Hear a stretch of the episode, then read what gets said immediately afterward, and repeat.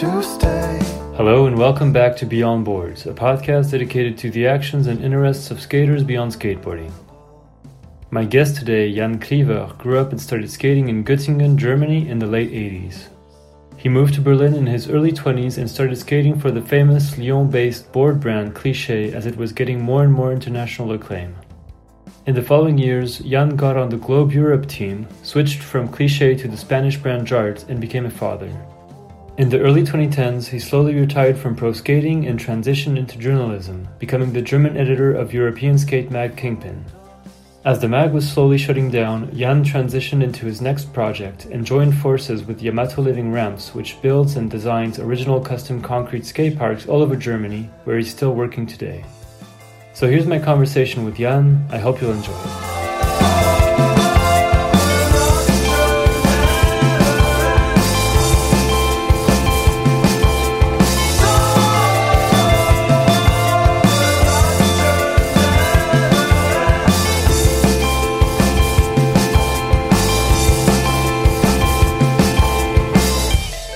Usually start with the same question, basic question with everybody, and just ask, you know, my guest how he or she started skating. And so, yeah, can you tell me about maybe picking up your first board? I read somewhere that you were born in Hanover. Is that where you grew up?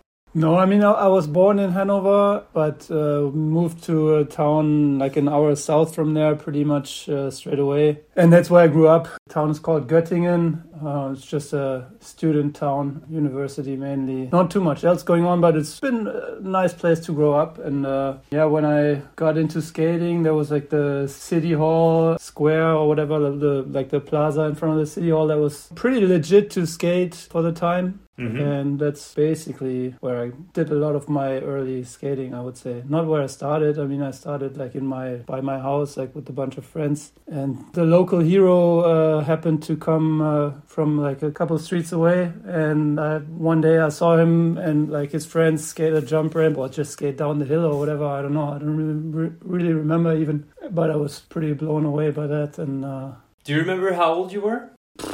must have been, I don't know, eight or nine or something.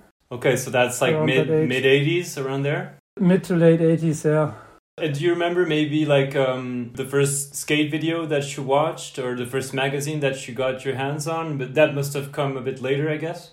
Uh, I, rem- I still remember uh, the first uh, German monster magazine I had in my hands, uh, and I still remember uh, watching the first skate videos. But I never had like a VCR back then. Like my parents didn't want us to uh, consume too much like TV and stuff, and I mean they tried to at least uh, long time ago. But uh, yeah, it, it took me a long time to convince them to buy a VCR. But um, yeah, anyway, like the first skate videos I, I watched uh, at a skate shop. There was like a this one dude in my town that was uh, I don't know popped up like selling boards from his trunk and then later on he found a place somewhere to open a small skate shop and then he moved to several different uh, locations. But that we would always go there and uh, hang out and uh, I don't know watch his uh, skate videos and um, I don't know I spent my pocket money uh, buying like 10 centimeter sheets of grip tape like colored grip tape or stickers and stuff like that so. Yeah And um, we'll talk about that later, I guess. But uh, I know that you've been living in Berlin for quite a, long time. I was just curious to know when you moved out there and what decided you to move to Berlin. Uh, that's uh, quite a while after. I mean, I um, I grew up in that town, Göttingen, skated there a bunch. I mean, until I was like I don't know, twenty or something, I would say. And then my girlfriend, I always kind of wanted to to leave, but I first I thought I'd move to Cologne because that was like a big place for German skateboarding at the time Mm-hmm. But for some reason I didn't do that. And my, then my, my girlfriend went to a town called Bremen in the north of Germany to study. And at the time, I had like uh, my first sponsors. And some of them were located in Berlin, and also like a good friend of mine that I met quite a while before, but like an early influence, Lenny Burmeister, Right. uh, yes. had moved to Berlin, and yeah, so I, I first I, I visited him and like this other guy, Robert Stoje, that had like a, a clothing company at the time that we both skated for, and uh, yeah, I would crash on on those guys couch a lot, and Mhm. I don't know. From there, stayed longer and longer, and then at one point, a friend of mine that was living in Berlin told me he had like a vacant room in his apartment, and then I moved in, and then I just stayed. Okay. So that was in your like early 20s then. Yeah, like 2002 maybe or something. I don't know, around that time, like more or less 20 years ago. So yeah, so you spend half of your life in Berlin basically. Yeah, pretty much. Yeah. Somewhere around there. Okay. yeah. Yeah, well, we'll talk more about Berlin later, but um, yeah, I want to ask you also about some of the sponsors you rode for and everything. But I just had a quick question before about basically the way you skate. I've always enjoyed your style of skating very much. I feel that you're like powerful on your board, but graceful with a good trick selection. And I'm sure you've heard this from a lot of people. But um, I was wondering how important style was for you growing up. Like when you first started skating and in the first years of skating, how important was the way you skated to you? Or were you more focused on, you know, maybe trying more technical tricks and stuff? I just watched uh, earlier today, I hadn't seen this part, but you, you skated in this video, I think it was called Limited from, uh, think 1996, around there. Yeah, that was basically like a sponsor me tape, and then that got turned into a video part. Okay. I was surprised by seeing that because uh, I, I guess in that video you're probably like around 20 years old or something, or 19 or something. I recognized your style immediately, but you were doing also tricks that I hadn't seen you do before. Like uh, I saw like a kickflip backside nose blend slide. Uh, I think you did a switch wall ride like in a line. Mm. Kind of tech tricks, like you did tech stuff afterwards, but in more recent times, of course, I, I've seen you do like more somewhat basic tricks, but like really executed well with lots of style and everything. So yeah, so basically my question is just about like how you developed your own style of skating and how important it was to you growing up. I could give you a big answer, but basically, I mean, yeah, I mean, I grew up skating like with early influence from 80s like i grew up or i started like in as i said in the jump ramp days. But i was like a small kid then. I really wasn't good at skating. I was always like afraid of falling and uh, i don't know. I was always like in my group of friends i was yeah there were others that were a lot better. And um, in those days doing big grabs from the launch ramp was like the thing to do or uh, big bonelesses down whatever shit you find. And uh, Mhm, mhm. And then a lot of the older guys kind of quit to get into Vespa mod culture or whatever, what was cool at the time, or techno music or uh, whatever. Mhm. And so we were like the my generation. All of a sudden was like the oldest guys, basically. And, Right, yeah, um, yeah. That was like early 90s and like super high tech skating was like the thing to do and that was kind of where i matured into skating so i mean we tried every new trick that came up that we saw in the video you know like that was like the thing to do like you see a trick you try to learn it Right, right. you yeah. do it once and then never again but you you do it as until you you make it once you know at least Sure. but that was the style of skating in, in the early 90s and so yeah i mean i have to say I, I enjoyed that period of skating at the time.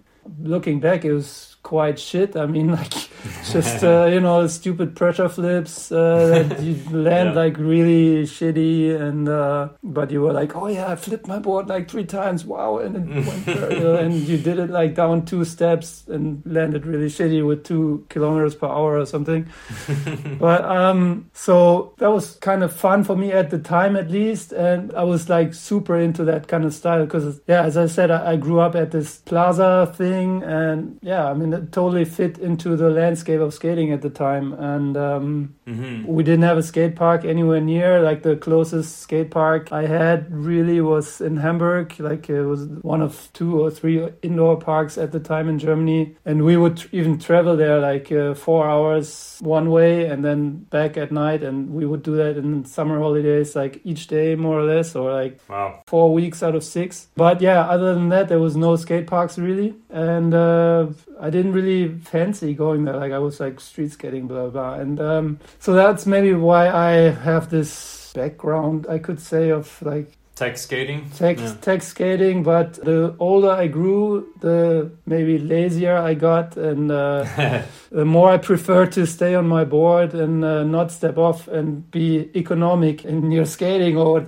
or whatever, and also Strategic. yeah. and also appreciating uh, like the simple form more, you know, like just a basic frontside ollie or whatever, or Right, like yeah. Slash grind or whatever. But that was like a long stretch of time compressed in the into the beginning and, and the end, Yeah, basically. yeah. Um, but yeah, uh, yeah. I, I mean, it's fading of skill and uh, growth of laziness. I would say that uh, got me to skate less technical. I, I wish I could still do it sometimes, but then again, these days I really prefer to do whatever. I mean, I um, Yeah. Just do something that feels good or yeah, basically. I mean, I could just uh, cruise down the street and enjoy it. You know, it doesn't need to be triple pressure flip. yeah, but, but I mean, I was definitely like even like in the '90s, like really a fan of I don't know Peter Smolik or Yeah, that, that video of the storm, did that come around that time, like early 90s? yeah, the storm or- was like I, I preferred him more like in uh, TSA video days. Uh, Oh, right, okay. The storm like Osiris or whatever or Shorties. That was a bit later. I think he was a bit beyond his prime, maybe, or at least for the way I appreciated him Yeah, yeah, yeah. or his skating. But yeah, But yeah, you, you wanted to emulate kind of the way he skated in those first videos. Yeah. not necessarily emulate, but I re- respected like like because he was when I first uh, was aware of him, he was like uh, yeah one of the first guys that did like uh, really technical stuff on higher ledges. You know, like Mhm. um, this like early phase of tech skating was like really low to the ground and uh, really shitty. Like Hmm. not not everyone, but most people. And Smolik was like in the mid '90s, yeah, doing like flip in, flip out, slide stuff with good style on higher ledges.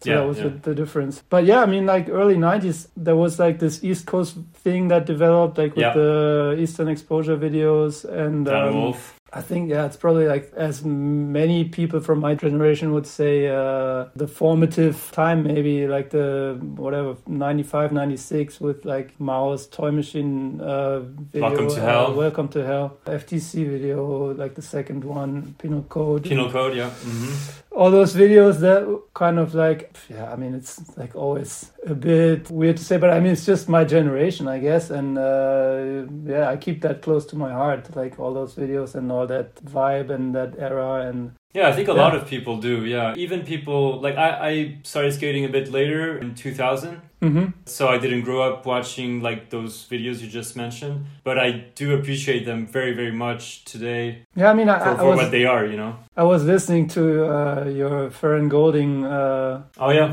conversation, and it was funny to hear like him being like so into all the alien workshop stuff. yeah, and I mean, like photosynthesis and stuff, I could totally relate. It's like a sick video, but like all the feelings he had towards those videos, I had to like uh, public domain, hocus pocus, like er, Powell videos, like. H-Street. mid generation Powell videos, early uh, HD videos and stuff. And like Plan B questionable was like the video I watched probably the most. But yeah, it's funny to hear those uh, stories because it's mainly uh, it's probably like an age thing or like uh, you know like you're really getting into skating and then like the first impressions you get and also like probably the age you're at at the time hmm you're like this makes such an impression on you uh, Yeah, exactly. that you soak it up like super uh, crazy yeah and Mm. that was funny to to hear like um, Farran talking about that. yeah, yeah, like him having like the very same uh,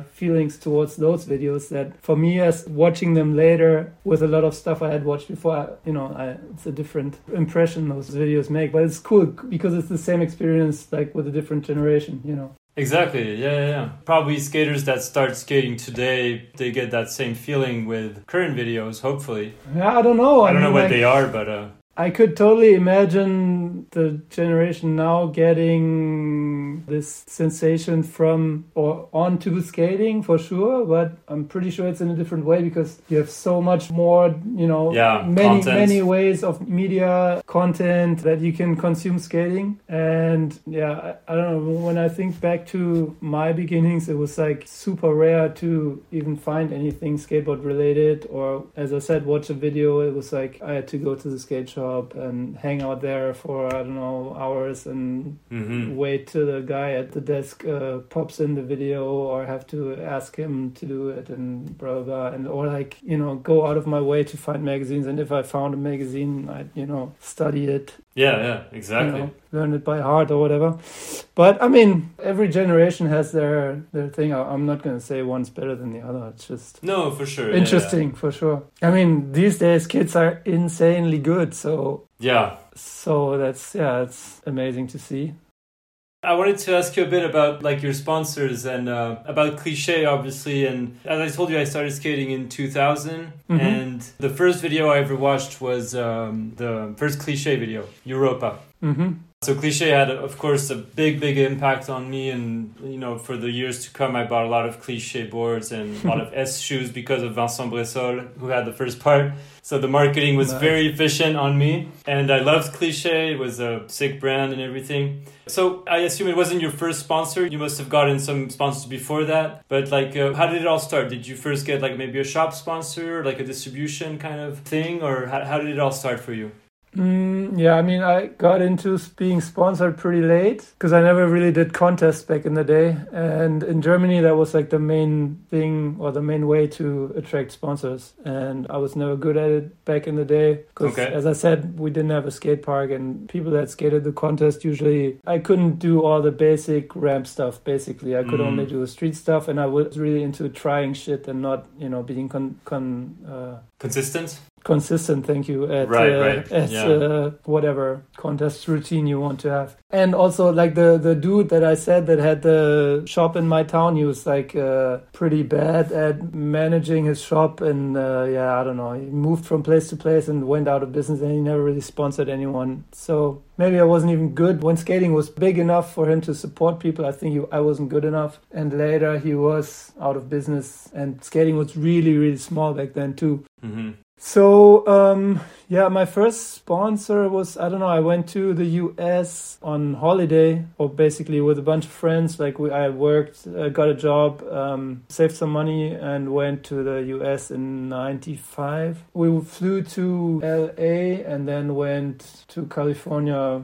Like a friend of mine was staying in San Diego for a year hmm on school exchange and um, some friends from my town saved up money and, and visited him but we also took like a road trip from san diego to san francisco and i don't know we bumped into some people at the huntington beach skate park some american dudes that worked at the factory of atm click and new school at the time. And yeah those guys uh, that was like a group of friends that came from the midwest of the us and chased their dream of making it in skating or in life or whatever moving from midwest to california. Right. you know they went various ways but it was like a community of dudes from certain area in the midwest. And we happened to meet those guys at the huntington beach park and um, befriended them. And um, i ended up going back and forth from germany visiting them. Like i went a year after in summer holiday like when i 95 was like one year before i finished school. And then i went after i finished my last year of school. And then i went again and always stayed at those guys' place. And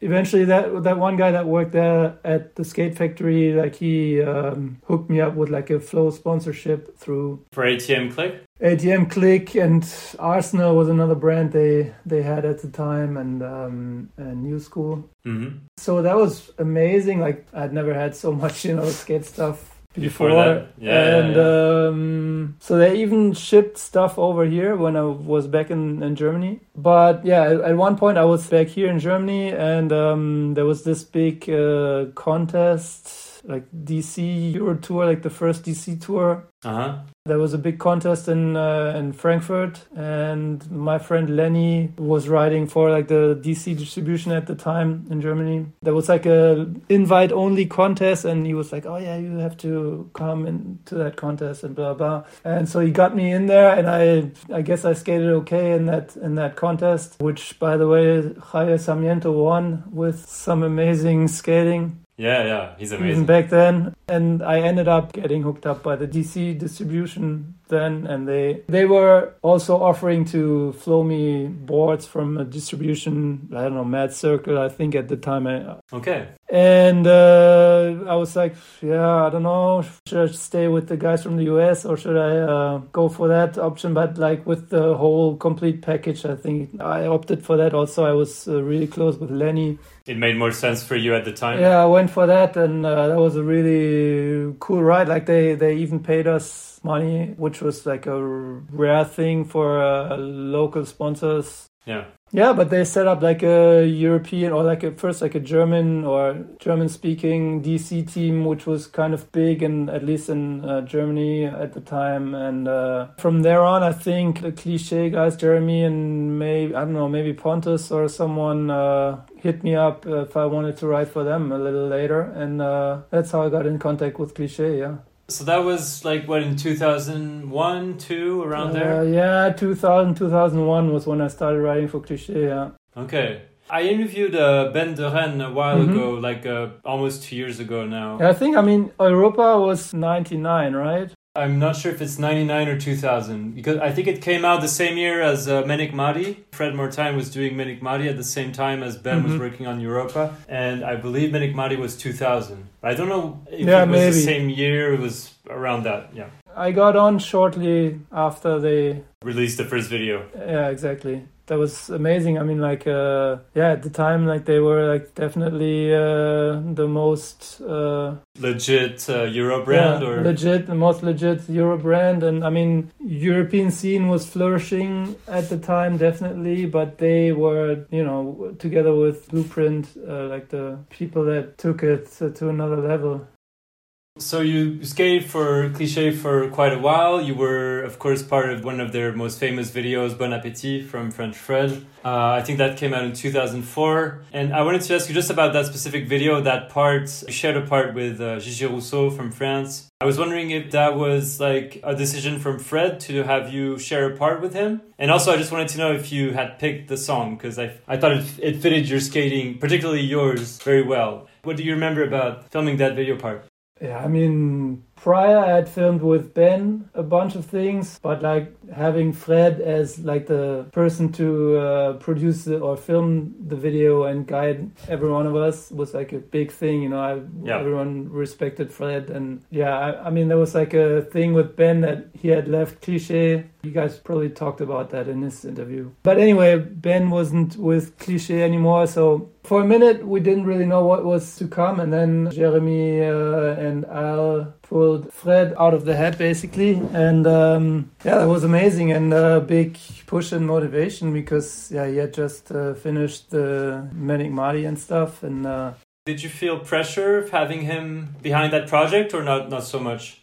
I mean, I, I wasn't like the youngest anymore. There were new people coming on, so I definitely felt pressure. Yeah, skating for cliche. Because I mean, yeah, yeah, it's a funny topic because it's like a little shitty skate career that I had, and still No, come on. I no, but like compared to like all the people in big sports that talk about pressure issues, you know, but still, I mean, I'm jumping forward a little bit. Like I got let go from cliche later, but I was kind of relieved at the same time that that was done, you know, because yeah, there, there definitely was pressure, and it was yeah, pretty much as soon as I was went pro, basically, I remember like getting my first pro board, and that, that was like at a contest we had in my uh, hometown. That was like a street contest at that plaza like, Uh-huh. with all sorts of weird ramps. It was a pretty cool contest, but I had like my pro model, like the I just got it like a couple days before, and like the weight of riding your own pro model, yeah, it was definitely something different. So Yeah.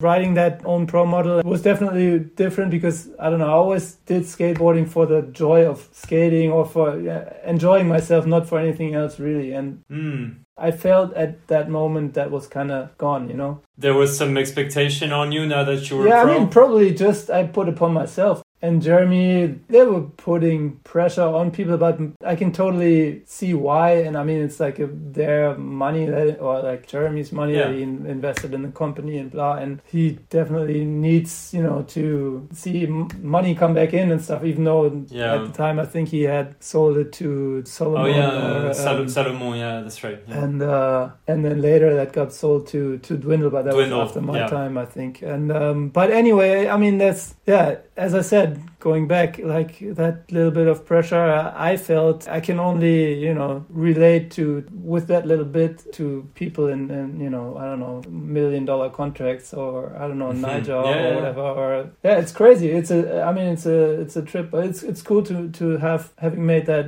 experience Having a pro board, did it uh, become not as fun to skate all of a sudden? Where you kind of just uh, had this pressure and skating didn't feel as uh, joyful as you said before? Yeah, in a way, for sure. I mean, it's especially towards the end. I mean, for Bon Appetit, it was pressure, but like, yeah, in a cool way. I think I was hurt after Bon Appetit, and then I don't know. It's, it's a different story. But um, like, yeah, uh, you asked how the filming for Bon Appetit came about and uh, how, how Mhm. that was, and uh, yeah, I mean, we had some amazing travels. Like, we went on this trip to Greece, for example. Uh, I think that was the first trip for Bon Appetit. I don't really remember. It might have been. Yeah. But, I mean, I remember that trip being super, super productive. Everybody like super uh, stoked and uh, yeah, naturally, uh, yeah, ripping everyone, giving you know their best and stuff. Right. And um, yeah, so that was fun working with uh, Fred. Like he's also like not a person that I don't know forces you to do stuff, but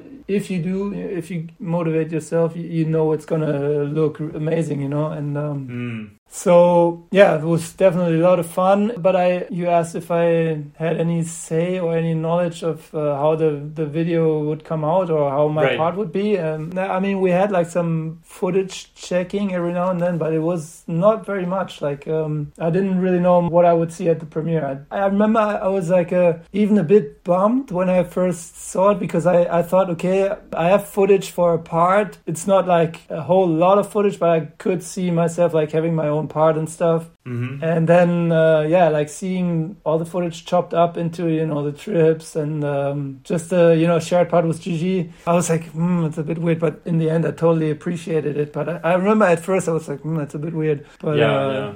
yeah, I mean, it came out totally. it wasn't amazing. traditional at the time. to- Exactly. it was, yeah, Yeah. like people had huge, not not huge, but like big parts, and it was like sprinkled throughout the videos. Yeah, yeah, like yeah. I it's a mean, bit more. When I went to the premiere, I expected like a more traditional, you know, uh, Right. structure of the video. And um, but yeah, I mean, it was amazing the way uh, it turned out for sure.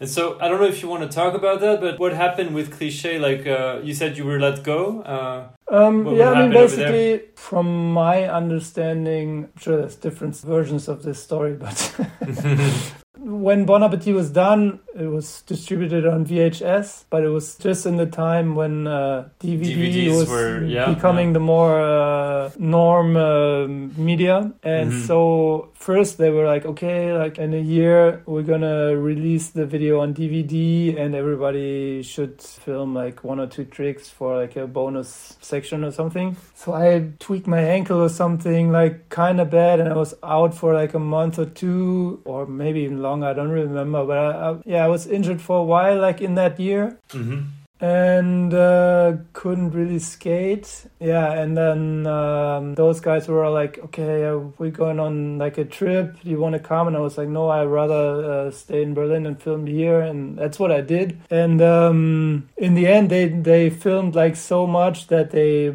put out new parts. Or some people, I think Charles and Lucas and uh, maybe and Thibaut, I think was new. No, Thibaut was in Bon Appetit. I don't know. It was some new person that got introduced. Frank, Okay. maybe and Stevens. Not sure. Oh, yeah. Someone got on the team, and so they, they did like a whole bigger section. I I didn't even have that much footage in the end. hmm I don't know. I think I had all right footage because most of that was what ended up in my strongest of the strange section Oh, yeah. later on. But yeah, I mean, then I think they did the Gypsy tour, and that was like the first tour I did after my injury or something. I don't know. I only did like two tricks on that tour, I think. Yeah. Anyway, like long story short, I think they needed to make room for new people on the tour, and Jeremy probably thought I was kind of done or uh, or wanted me or wanted people to produce more, or he saw the need for more uh, output Right. and okay. I didn't deliver, and yeah, then they let me go. I mean, it was a really big blow at first, but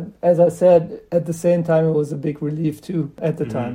But yeah, it definitely sucked. I loved being part of that team, but um, yeah, it is what it is. I mean, um, I can totally understand like everyone. yeah, uh, from a involved. business point of view, uh, they needed uh, productive skaters, uh, so to speak. Yeah. Yeah, and in, in the end, like um, I'm pretty stoked on you know what Pontus ended up making out of the footage I had for that and being uh, part of that strongest of the strange. I wanted to ask you about because that, I 'cause- mean, yeah, yeah. Pontus Pontus had quit a little before me, even I think. Yeah, because he didn't he didn't have a part in Bon Appetit, right? Yeah, he quit just before the premiere. I think he went on all the trips, but then he I don't know. I think he was Yeah, on his way out. Yeah, I don't know. He, he, I think he must have felt some pressure too, and I don't know, wasn't really on par with uh, some of the decisions those guys took, like Jeremy and Al, and maybe even Mhm. Fred sometimes. But yeah, I mean, Pontus is Pontus. He's doing his shit, and uh, that's why people love him.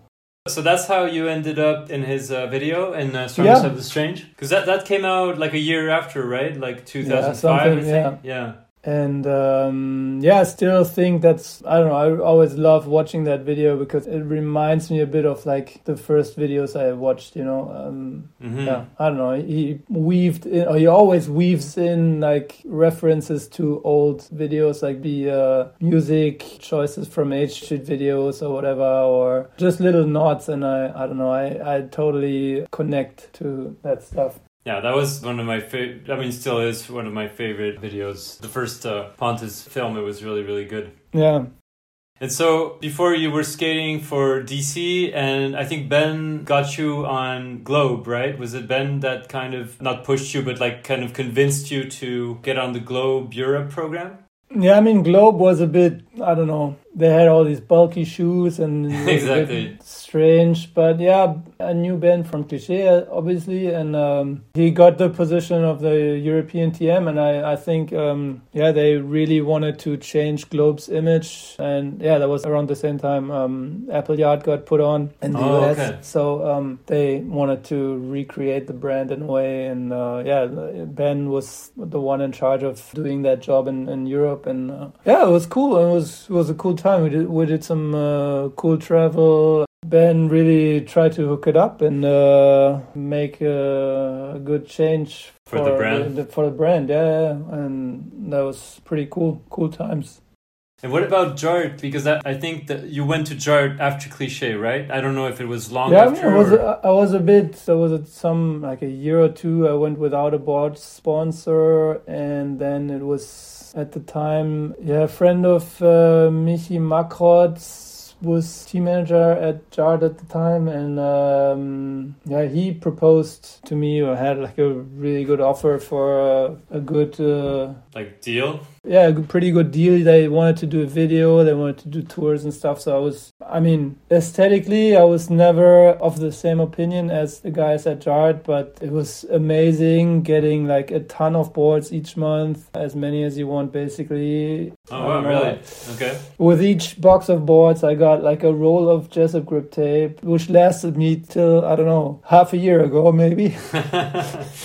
Damn. Yeah, so that, that was cool. And the, the guys that do Jart, the brothers, yeah, I mean, they mean well, you know, they, they try to do like a good job with, with their company. And, and I try to convince them to aesthetically go into a different direction or art, art direction wise, Uh-huh. which I don't know, they didn't really follow, but I mean, that's their, uh, Decision. their Yeah. decision. But uh, yeah, it was cool. I mean, that video we did was uh, like a fun project. I mean, maybe not artistically the most advanced skate video ever, but it was fun travels, uh, good skating, good people, you know. Mm-hmm, mm-hmm. And plus, we had a kid. Our first daughter Oh, was born, right. and uh, so I, I was happy, you know, like uh, having some additional income at the time. Yeah. So that period of time at Jart lasted until I think. Then what I read was that you unofficially, so to speak, got on Polar in 2012. Yeah, I mean, when when Pontus started Polar, he was trying to convince me to come on, but I was like, um, I'm not the person you need to start a brand because I'm old and done more or less. I can't, you know, produce footage for you know like a brand that's starting. But he was like, no, you can't stay on Jart, and then he like uh, made this uh, fake ad, kind of Rocco World Industries style. Uh, he kind of quit me being on Jart with that ad That's funny. yeah, he was trying to get me on on Polar. I was like flow whatever for a while, but I, I told him like I you know I can't really uh, give you. You the didn't input. want to have that pressure of needing Yeah, to perform at a and- pro level or whatever. I mean, I, I, at that point, I wasn't really about pressure. I was, I just told him like I'm not the right person that you need. You know, you need people that produce footage on a regular basis and not just like a random trick here or there. And um, Mm. Plus, I didn't want that burden, even if it's just like in the back of your head. But I w- wanted to enjoy the time that I had for skating with like a because I, at the time I think I was like working. I had started working for Kingpin and had like Oh, right. my second daughter, maybe even. But like I, I didn't have much time to skate, so the time I had, I wanted to enjoy and not you know worry about getting footage and stuff. So yeah. And are you still getting polar gear here and there, or is it uh, kind of done at this point? They've sent me stuff here or there, yeah. I mean, uh, last thing I got from them was when my daughters kind of begged me to ask for more uh, big boy jeans. And so, but I think I, pr- if I called them or like send a mail, they would probably send me stuff. But I mean, I, I don't really, you know, I, I still have some boards here. Uh, that you can go through. yeah, it's going to be like a, a year or two before I, I need more products. So. Well, that's good. Yeah. At least boards. I mean, other products uh, are open. no kidding. I mean, I'm really aware of that these days. Like, I don't want to spoil my skateboarding experience with the pressure of, you know, uh, putting out or like having to film stuff. If I film stuff, if it happens, that's cool. But I don't want to, you know. Yeah, you want to just keep it for the just the pleasure of skating. I understand. You also had a like a guest board on Magenta at some point, right?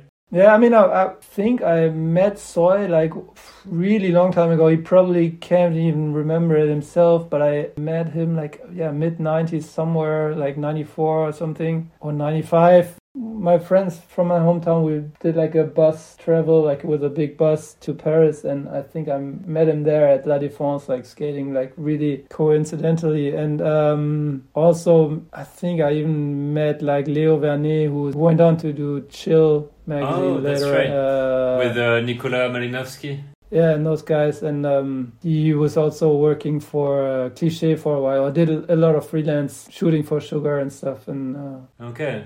So um, yeah, like I knew Soy and, and Vivien from I don't know all sorts of traveling, and um, I would also uh, crash at uh, Vincent Bressol's apartment in, in Barcelona when I was still skating for Cliche, and um, Vivien and Soy would stay there crashing at uh, maybe Paul Shier's place or uh, I don't know someone, bunch of people Mhm. that stayed there. Kenny Reed, yeah, probably Kenny Reed was probably the link. Yeah, anyway, uh, we would hang out there, and I don't know when it was raining, we played like uh, PlayStation Soccer, Pro Evolution, or whatever. and um, yeah, that's where I got to know those guys. And uh, when they started Magenta, they asked me if I wanted to, uh, yeah, have a guest board, and I was like, yeah, of course, sure. It's like uh, amazing. Yeah, really love what those guys are doing.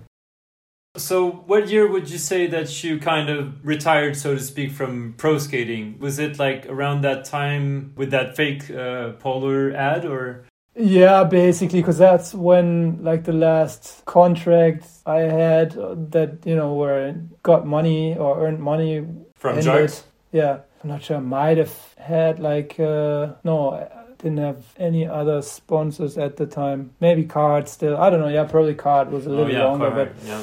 but soon after, I think it was just like they sent me clothing and stuff, but no, no more money. And yeah, I kind of saw that as like the end of it. Like yeah, towards 2011 or mm, a little yeah, ten something around that time. okay. Oh no, maybe it was even earlier. Yeah, I think it must have been early because I started at Kingpin 2009. I think beginning of 2009. Mhm. And I think a couple of days before, because that was ar- around the time of the financial crisis, Oh yeah, that's right. and Mhm. every all companies kind of cut their budgets and uh, that's when they kind of stopped the globe thing. And so yeah that went like kind of from one month to the next i all of a sudden i worked for kingpin.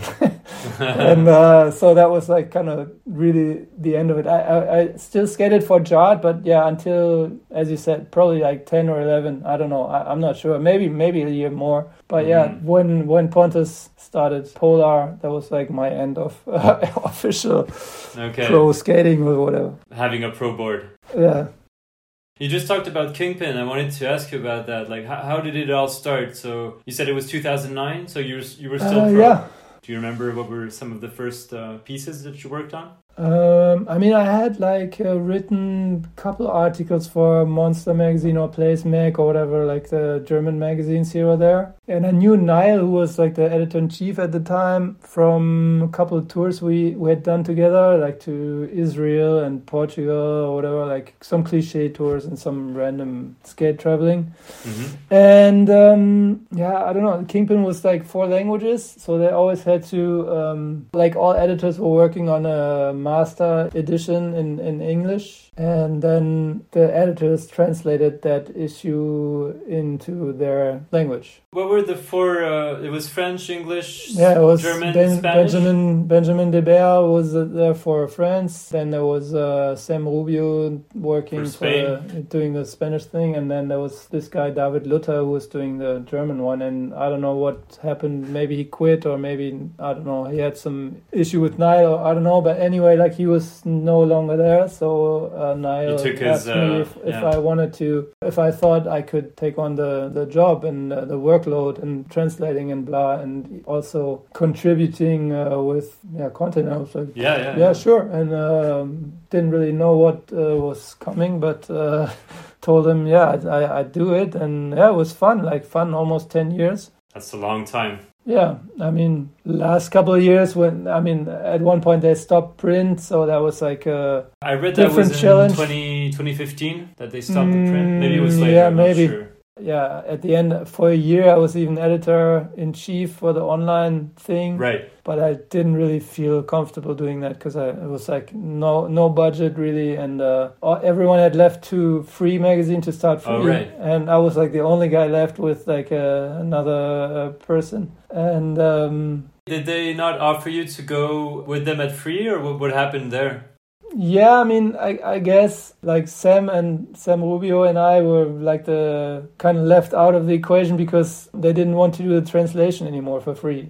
So it was only Oh, English. Okay, I see. They couldn't really take on such a big uh, load of, uh, you know, Employees or yeah, paying sure. people. So, um, or even like uh, having like freelance on the payroll. But so our parts, like just contributing um, articles and stuff, was kind of too much to take on. So Mhm. uh, I mean, I was totally cool with those guys, but uh, yeah, they had to do what they had to do, and I was totally understandable. But yeah, there was no place for us basically. Okay. Um, but before we, yeah, Kingpin was rad for how long it went. It was a great magazine. I really enjoyed that. Yeah. one. Yeah. Also, like you know, working along the sidewalk guys in there, like Ben that was Powell. cool, cool. Yeah, Ben Powell and uh, Ollie Barton that I had met for some cliche travel along with uh, Ben, and I don't know, like yeah, it was cool. Really, really cool time. Then later on with Alex Irvine as editor in chief was also really fun and. Uh, hmm yeah,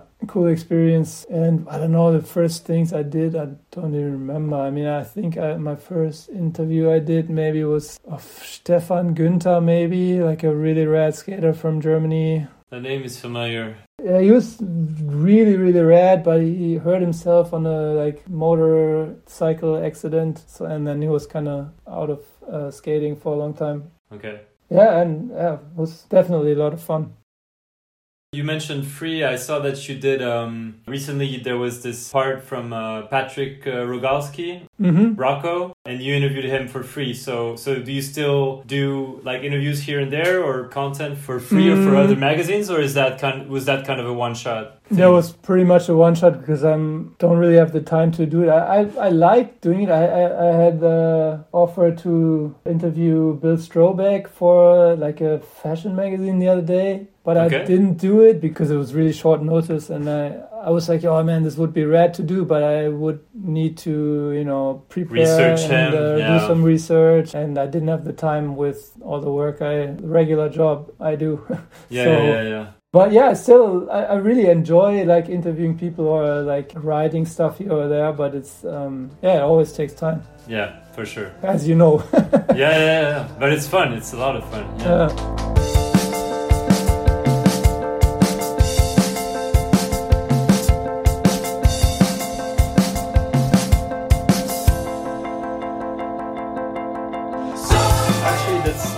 wanted to ask you about your current work at uh, Yama- Yamato. How, how do you say in German? Yam- Yamato? Yamato, I mean, it's from Japanese basically, but it's uh, yeah, yeah, yeah, yeah. I figured. But yeah, tell me about transitioning into that. Maybe tell me about first, uh, you know, getting into building spots, because like I'm sure that must have started years before you even got on the company. Like, how how did you first got interested in, um, you know, building skate obstacles or spots or skate parks eventually? Yeah, I mean, if you started skating in the late 80s, you started with uh, jump ramps. And uh, yeah, I mean, I pretty much built the first uh, jump ramp uh, the day I skated, more or less. I mean, Yeah, yeah, yeah. exaggerating, but like, uh, yeah, I took uh, like a sled I had uh, in my parents' place and took some old, you know, plywood, put it on the sled and jumped off. So, yeah, so that was like the first ramp. And uh, we would always build ramps that would like collapse after two or three sessions. But yeah, I mean, that was the, the stuff you did back then. Mm-hmm. And then later, like the first skate parks came up, but they were always like so shit. Like in the early yeah nineties when inline skating took off, and uh, like all these companies from outside of skateboarding would uh, you know build inline skate parks or skate parks, whatever, like modules. Mm-hmm. And we would always criticize them and be like, ah, this is so shit, blah, blah, blah. And then what, I remember one time, like this guy Schützi, who started IOU Ramps, big German skate park uh, manufacturer, like, but they, they mainly do wooden stuff. Mm-hmm. He's still around. He's still like doing pretty well and pretty big company. But um, yeah, he, he was like, I have to always criticize. Uh, at least you know be constructive about your criticism and blah, blah. Yeah, yeah. and that's kind of what I took to heart. And then also there was like this guy that was putting together this DC team, Stefan Lehnert, who's like a really good skater from Germany, and he kind of worked together with uh, this guy Schützi uh, in the later 90s to do all the big um, contest parkours and uh, all the you know like Munich contest which was pretty big at the time and uh, and Basel. And they would always you know design that parkour and that was like kind of my height of like uh, skating and skating those contests also. And I was would always check out the ramps and be like oh yeah this could be better blah blah, blah. and they would always say like yeah at least you know be constructive about your criticism. And that's kind of what we took to heart or at least that kind of planted thinking about ramps more. And then with the concrete stuff when I went to the Strongest of the Strange premiere, I went to yeah, I went to the premiere in Malmö, and that's Uh-huh. when they had their first or second DIY spot in Malmö. The story is told in that video, uh, like the Savannah side or whatever it was. And I skated it, and I was like, "Whoa, this is like so weird to skate and so hard to skate." And but it was like fun watching those guys, and really cool challenge to even like scratch the coping, you know, and find Was you that know the lines spot and by the train? No, it's, it's not the same, right? no, the, the train banks thing came a lot later. It was like a, on this lot where they later built like another DIY spot with a bigger round bowl. Oski had some footage in it, and David, and But Okay. before that, they had another spot somewhere else on that property. And uh, yeah, and when I came back from that premiere, I was like, oh, need to start that uh, in Berlin, find a place. You know, it sounded really fun. And uh, Lenny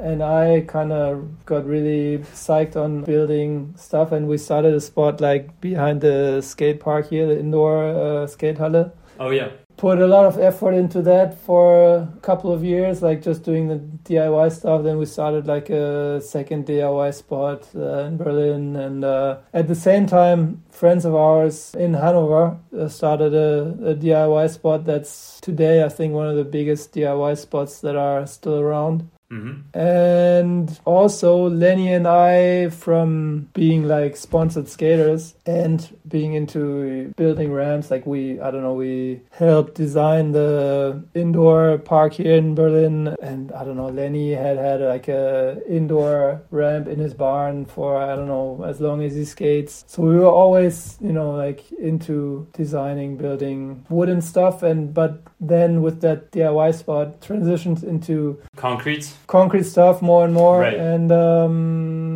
had some offers to do little jobs and stuff and um, those guys from hanover uh, our friends they had started a company out of their diy spot more or less and lenny and i would have our jobs but we were more uh, still into being sponsored skaters so we would do all the financial stuff through the company and um, so at one point we were like okay um, we should all get together and join forces and you know make an official new company and then we were like oh should we rename it or should we not rename it and we ended up Mhm. sticking to that name and um, yeah and in 2016 we united or re restarted the brand uh, Yamato with like different people those guys were then like fully on like constructions i wa- I was still working for kingpin and um, helping out here and there um, Were you helping out with design? Was that like your? yeah, I mean, I um, wasn't at the time. I was only like Lenny was also already really good at uh, drawing stuff on on paper and on like uh, with the 3D programs we used at the time, and I wasn't. I, I was having like a rough time back then, like getting anything into digital. So I would always just tell him like do it like this way, or send him like uh, you know written or like uh, you know little sketches, and uh, he would like do it into digital mhm. and um, but we were, would also like be hands on on the construction sites. But for me, I was yeah, my main job was Kingpin at the time still, so I was only like on some projects. But yeah, when I saw like Kingpin coming to an end and Yamato growing at the same time, I was like, "Oh,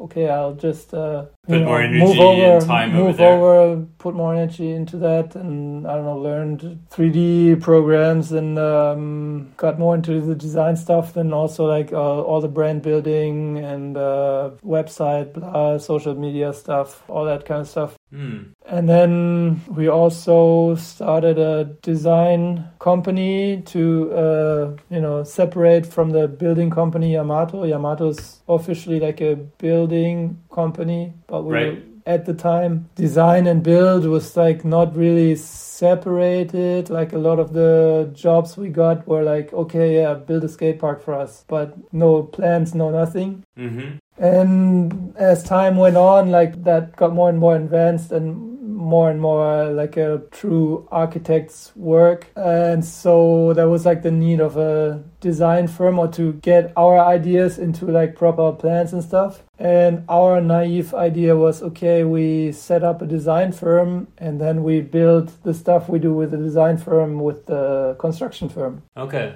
but if you work for like official, uh, you know, municipalities, if you do like a, a tender offer for them, if you set that up and you want to bid on that with the construction company, it can't be the, with the same people involved, you know, Oh, I because you're uh, okay. You're putting uh, your bid on on you kind of you would know the price before you know because all these official jobs they go with the lowest bidder basically Mm, yeah, yeah, yeah. and if you if you know know the price in advance, it kind of doesn't work. So we had to uh, separate the companies So Lenny ended up moving to the design firm, and I stayed at Yamato, and I'm in charge of all the in-house design stuff. Now Lenny's working for exclusive design stuff that's more a little bit more into like architecture. We do skate parks, just skate parks, and they do other stuff too. Okay. But we try to with Yamato, we try to do yeah good skate park designs that are like uh, 100% in-house from you know design to execution, Mm-hmm. and that's what I do most of the time. So designing skate parks these days. So you've been working with them for a while, but like full time since the end of Kingpin, kind of. Yeah, And so you- you're living in Berlin, but I, I read that the company was originally based in Hanover, right? Yeah, the company is still based in Hanover, and uh, yeah, I mean, I before Corona, I used to uh, go there like once a week or once every two week. Uh, but yeah, I don't know since the pandemic, I've worked from home most of the time. So uh, I mean, Okay. it's good and bad. I- I've I've been used to working from home with Kingpin. I've been working from home a lot too. But yeah, it gets lonely here and there. but at the same time, I mean, you, you can you know take your own hours and uh, jump outside and uh, go for a skate whenever you want to or whatever you do. Mhm. So yeah, it's it's good and bad, but it's definitely is definitely still a, a lot of fun and a cool group of people to work with. Did you ever consider moving down to Hanover for that job, or were you always kind of Mm. no, like my life is in Berlin, uh, I'm not gonna I mean, relocate? My wife has a, a store here, uh, so that's that wouldn't be so easy to move somewhere. And uh, my kids wouldn't want to move these days; they're too old. You know, they have their friends Yeah. here. But um, Sure. for a minute, I I consider it, but um, not seriously. Okay. But I mean, it's cool to visit. But uh, I mean, I, I still enjoy living in Berlin. So Tell me about Yamato. Like, how, how many projects have you worked on so far? And most of the projects I've seen were in Germany, but I was wondering if you ever did skate park construction projects outside of Germany. I think I saw a couple of things in France actually for Adidas. Mm, yeah, I mean, we had a few projects outside of Germany. I mean, some were like volunteer projects. This thing in Bangalore, India. For Make Life, Skate Life? Or? Yeah, exactly. Um, that was like the first Make Life Skate Life project, I think. And then we did one in Bolivia. I did a few other things like in, Costa Rica, but that was like uh, not through the company. That was just uh, volunteer work. Through the company, we did this thing in Paris, like the Charon skate park. But that was pretty much it outside of Germany, or am I forgetting anything? I don't know. Most of the focus is on Germany. then. Yeah. Okay. Yeah, because yeah, the, the further you travel, I mean, the more expensive it gets, and um, you have companies everywhere these days. So um, it's always like if the further away from home it is, the more likely it is for someone else to be cheaper. And what would you say is like uh, the specialty of Yamato? Like, what are they best known for? Like, what's their biggest strength as a skate park building company?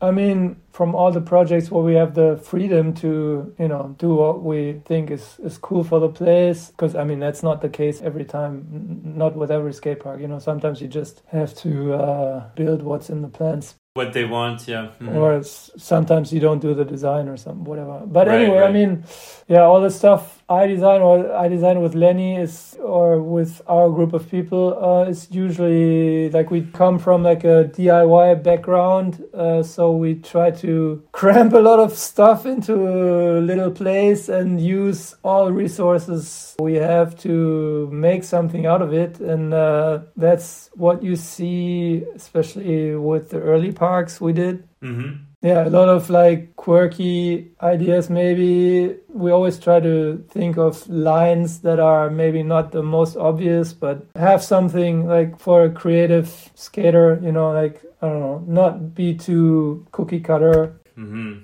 It's probably what everyone says, but um, at least that's you know the, the the objective for each uh, project. I don't know, make it interesting, make it uh, not super obvious, but easy and fun. I, I I don't know. I also like not lately, but like I think we what I personally always think is cool. Some people think it's stupid for sure. I mean, some of the these park builders are like, oh yeah, it needs to be like super gnarly and super big, and I don't know. I always prefer going from the other end, like make it as less gnarly but still cool and interesting. You know, like because it's more inclusive to more people all types for more of people to enjoy. or- I, I prefer some because also, which takes us back to the my beginnings. I'm like a street skater. I'm you know I'm I'm from you know I, I grew up skating like ledges and not big transitions and stuff. So yeah, yeah, yeah. any transition bigger than like a meter or something is Too much. I don't. I, I don't really. I, I mean, I can skate it, but it's not you know where I, where I come from.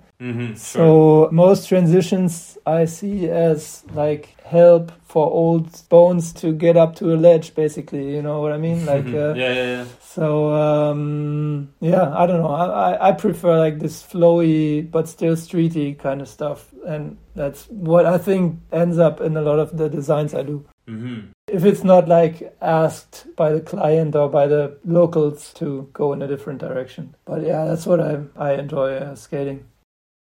I wanted to ask you. That's kind of a side question, but related to Yamato. I was wondering, like, how sustainable or sustainability in general is, you know, considered at Yamato. Like, because as you know, concrete is not a very sustainable product or, or thing mm-hmm. to work with because of like the sand and the cement that you need to make it. Is that something that your customers are asking for alternative, you know, materials that would be considered more sustainable, more green? Is that something that you guys are, are talking about much these days?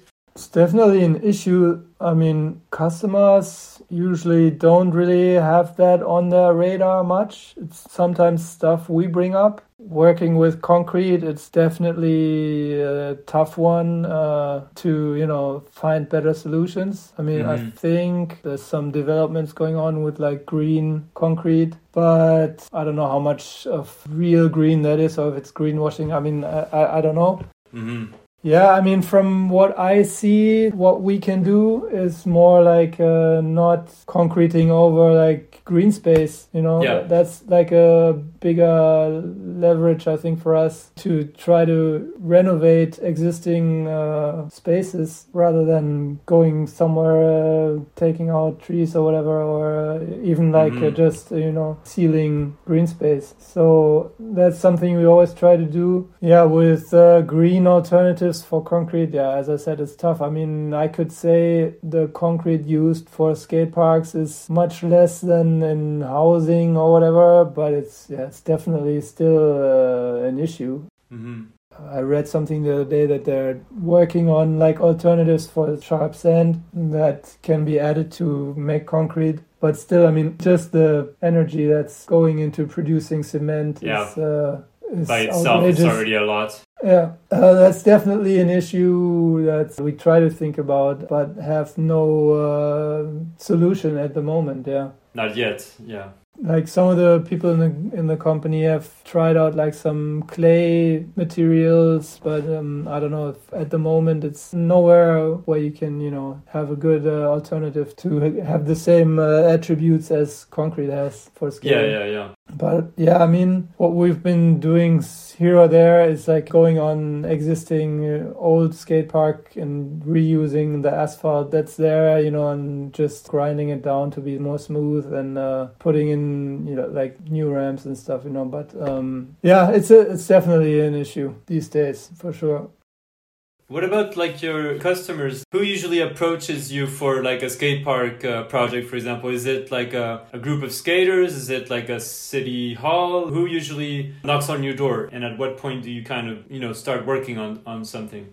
I mean, it's different here and there, but it's uh, a lot of the jobs are um, on the market, and uh, there's like this portal where you can look into cities that, uh, or well, basically before that, usually it's like uh, skaters that form like a group or go to their mayor and you know like say well we need a skate park blah blah or like start a campaign or whatever and right, um, yeah. Or uh, maybe it's parents that say our children need to need a place to skate or our old skate park is you know not up to par anymore or and then um, sometimes the skaters or the locals contact us and we get in contact with cities but Mhm. most of the times it's either cities that contact us direct like councils like if they notice okay we need a new skate park they usually need like three offers from skate park companies Okay. uh, and the cheapest one usually gets the job or sometimes it's like they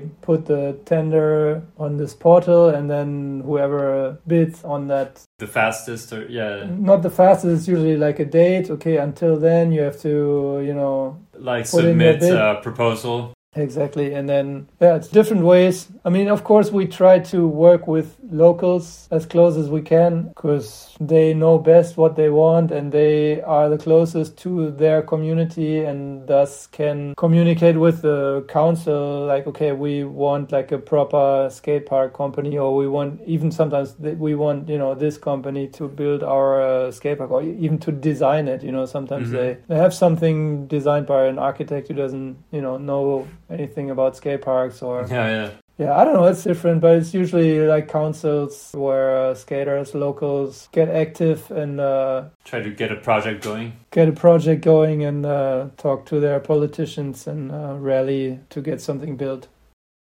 Did you um, see like um, an increase in the demand for skate parks since the Olympics? I'm just assuming, I don't know, but that maybe more skate parks are being built worldwide uh, to kind of, you know, have places for skaters to practice and become better athletes, so to speak.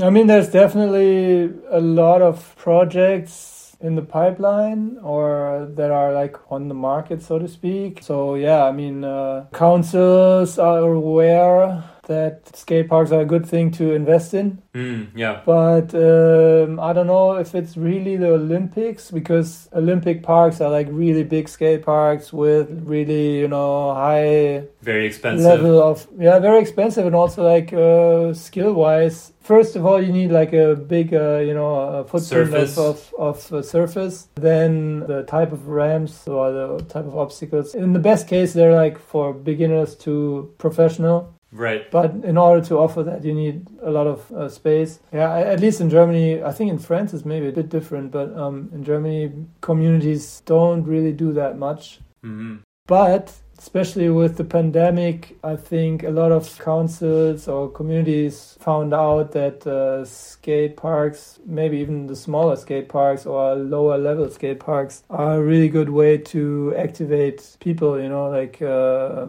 to get people into being outside and lively and Being active. Yeah. active and um, yeah that that's really a good way of, of you know yeah doing Promoting something a for healthy lifestyle. Or, yeah. Exactly, and um, I think that's uh, what's pushing uh, more skate park projects most at the moment. Yeah, and I think Mhm. as, at least here in Germany, a lot of councils get budgets or fundings from yeah this pandemic reparation funds or whatever you know. So I think that's where a lot of the money comes from at the moment. mm-hmm.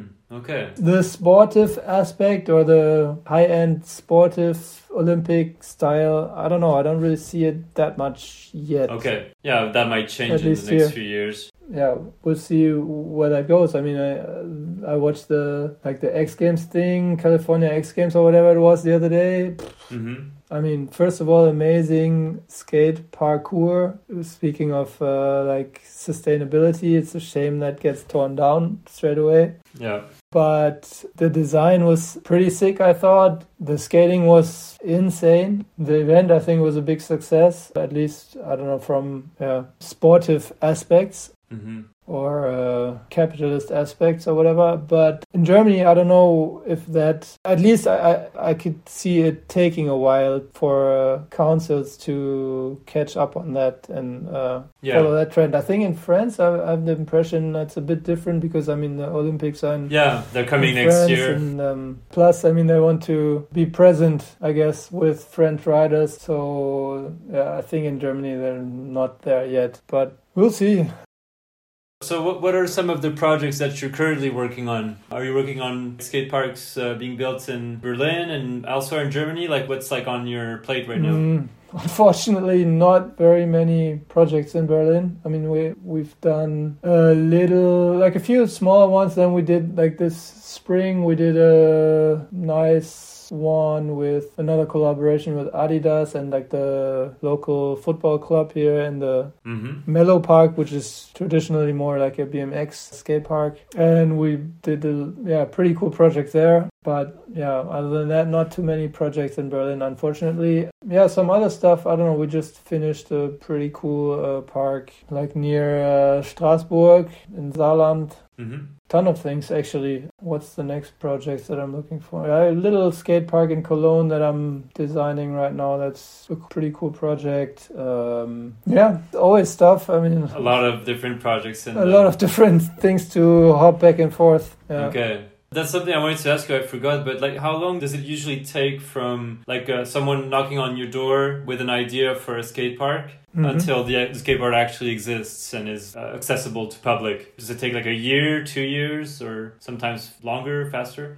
Uh, really different. I mean, most of the projects take like a year, two years maybe from, I don't know, people, you know, pushing politicians and uh, getting funds to skate park opening and probably rather two years. But I mean, some, some are pretty quick too. Like the one we did this spring was only like, I don't know, three months maybe Oh wow. altogether. I don't know, like really, really quick. Mm-hmm. Yeah, it really depends. But that was like uh, privately funded, so that's always a different story than It goes um, faster that way. Yeah.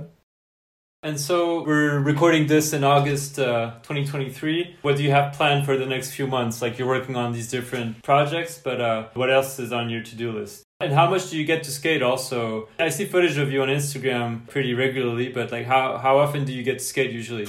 Well, I wish I would skate more. I don't know. I went skating yesterday, but I um only like a little bit of flat ground. Okay. I don't know. As I said, I, I'm just back from vacation and I went bike riding and I slammed on the bike and Oh, cut damn. my shin open. So it's still like a bit unstable. So I can't really. I, I skated with like a football uh, shin pad yesterday. I have to be careful with that. So otherwise it will pop open again because I maybe I would have needed stitches, but uh, Oh, you didn't get stitches? Okay. I didn't get stitches. I just got like the little, you know, band aid. That's working out so far? Uh, we'll see. Time will tell. Uh, time will tell. I wish I would skate more. I'm a bit, I don't know, sometimes not super motivated to skate here these days. It's a bit of like a lack of crew. I mean, there's a ton of people skating here, but it's, I don't know, I've, the spots that are near, I- I've seen them maybe too much.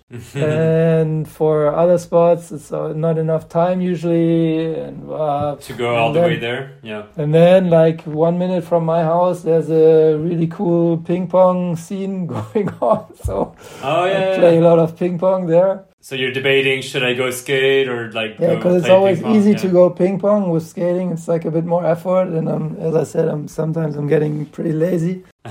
So yeah, ping pong is another chunk of time that's not used skating. Yeah, and then this bike, I just got a road bike for a holiday. That was yeah, so much fun. So I'm gonna do some more bike riding too. So How long do you usually bike ride for? Do you do like super long distances? not, or? not at all. I'm just I I haven't really done any tours. I just started like in Italy where I was because the the landscape there is like so nice just to go through the olive hills, you know. Yeah, yeah, yeah. And uh, Were you with your family or were you? Uh... Yeah, I was with my family, but they were into, you know, hanging out at the beach or by the pool. And I was like, oh man, I need to do something. There was no ping pong, no skate spots. We went to the same place the year before and I rented a bike and just went and it was super fun. And I plan on doing that a bit more, but definitely still skating a bunch. Mhm. Yeah, in order to skate well, I have to, you know, be in the right mindset. And it's not as easy as jumping on the bike or grabbing the ping pong pedal. Yeah, Uh, yeah, yeah. So, So before we do the friends questions, I usually wrap up uh, my interviews with the same question with every guest, and it's kind of this cheesy question, but that can provide some sometimes interesting answers. So it's just basically what's the most valuable lesson that skateboarding has taught you?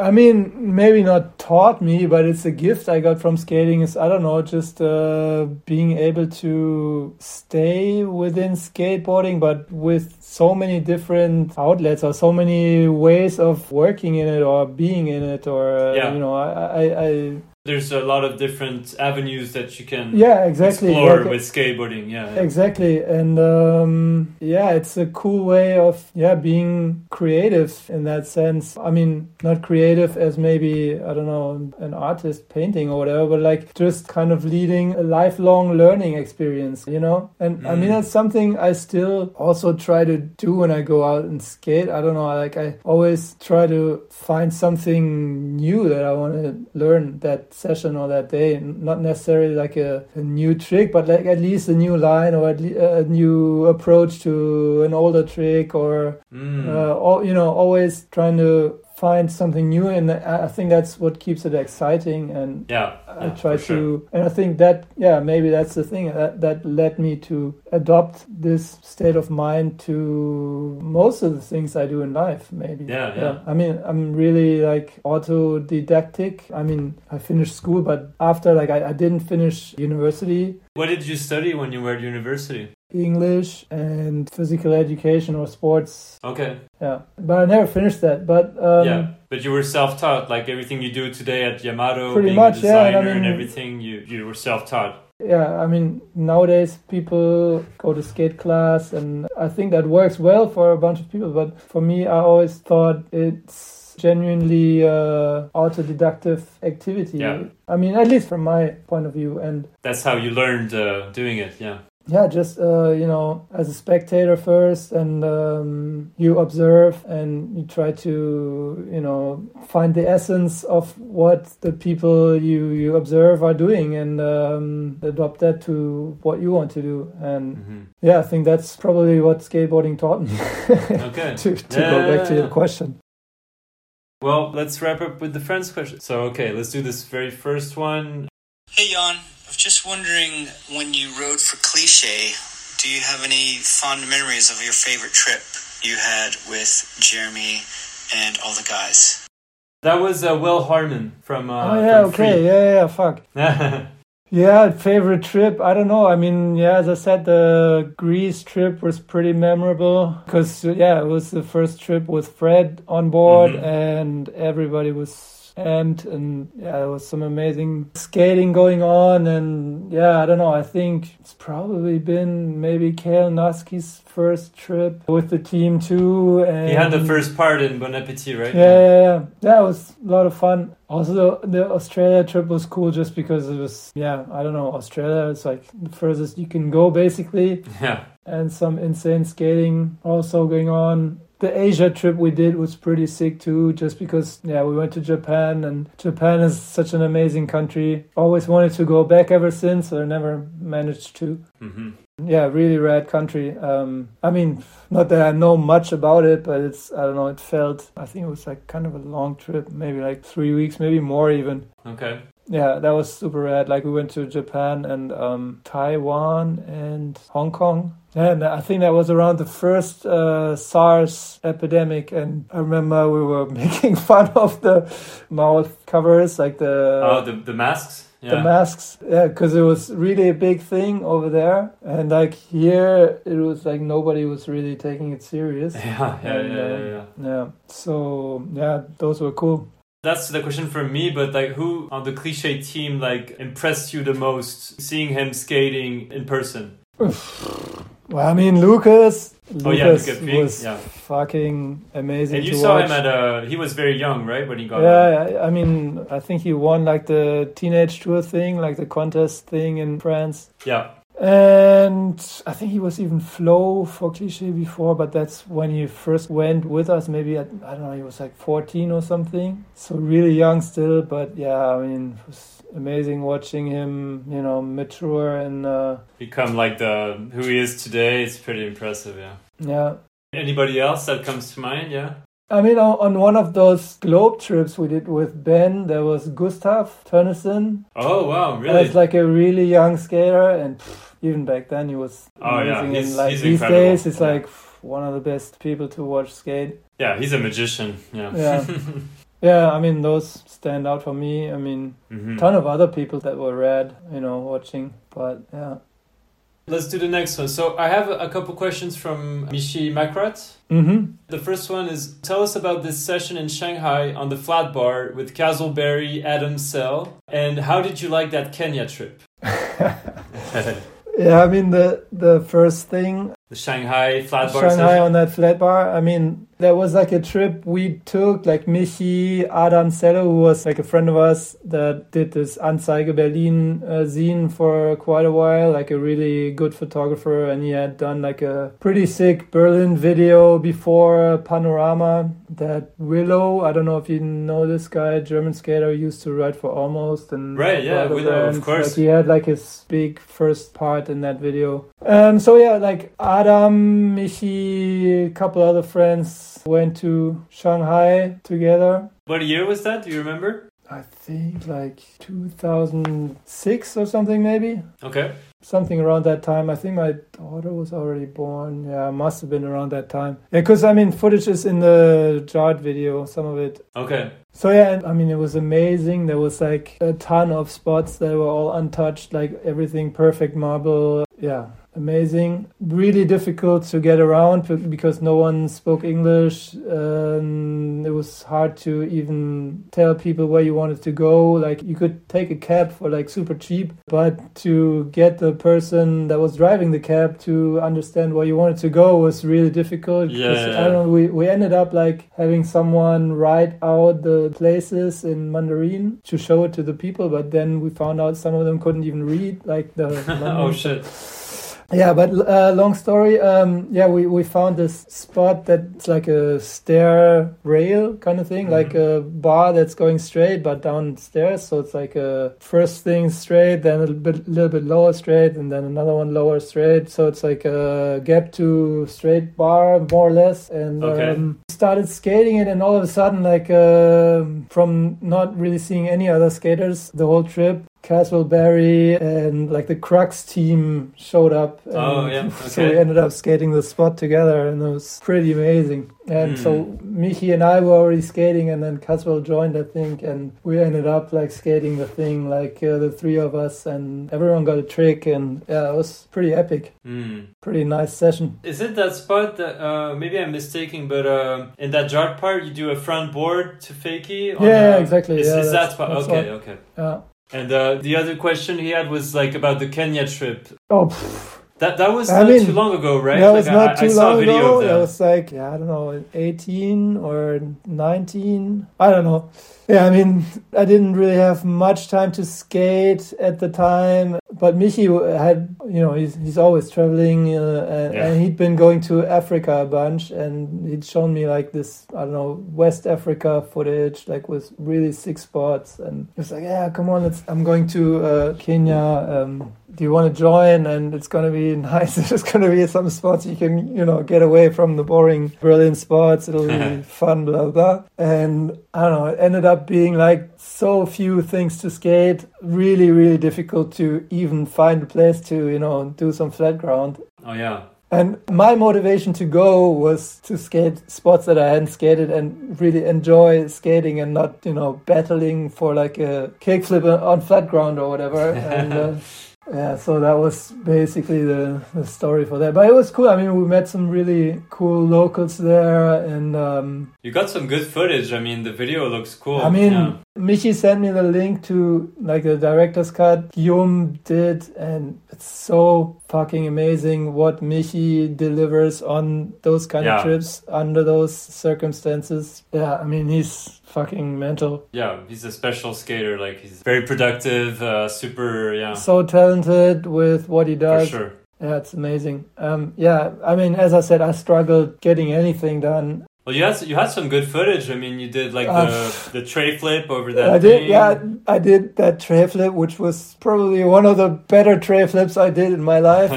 but so I was stoked for that. But um, I truly did not skate very much more than what's captured or what went into that video. So I was uh, kind of hoping on you know reliving my uh, childhood skate rat days and you know skating all day every day on some new spots. And it was kind of the opposite. I was skating less than at home and uh, everything was super hard to you know. Even even find like a piece of flat ground was hard. Yeah i'm sure. You skate that spot together at it's like by a road and you do like i think a nose pick and mm-hmm. maybe a, shove it 5 shove it thing. Almost killed myself getting yeah, yeah. almost run over I wanted to ask you about that because you got your head like knocked by a car or something. But uh, yeah, that, that must have been super sketchy. Like you could have shows how, how desperate we were to uh, find, find spots. For sure. That video turned out great. Yeah. Yeah, yeah, definitely. I mean, as I said, man, so much respect for um, the skating Michi does. It's really unique. Yeah, and Guillaume uh, Périmony's uh, yeah, videos also. are always super well uh, like uh, edited and everything. Yeah, yeah. they're a re- really great duo. Yeah, I agree. All right, so let's do this next one. Hey Jan, wie geht's mein Freund? Uh, yeah, you can do the game of guessing who I am. It could be fun putting you on the spot. So yeah, my question is what keeps you inspired when you design skate parks, when you build skate parks? How do you make them different? What is your source of inspiration? Thanks. Bye bye. Yeah, so that's Julian, right? Yes, Julian Dykmans.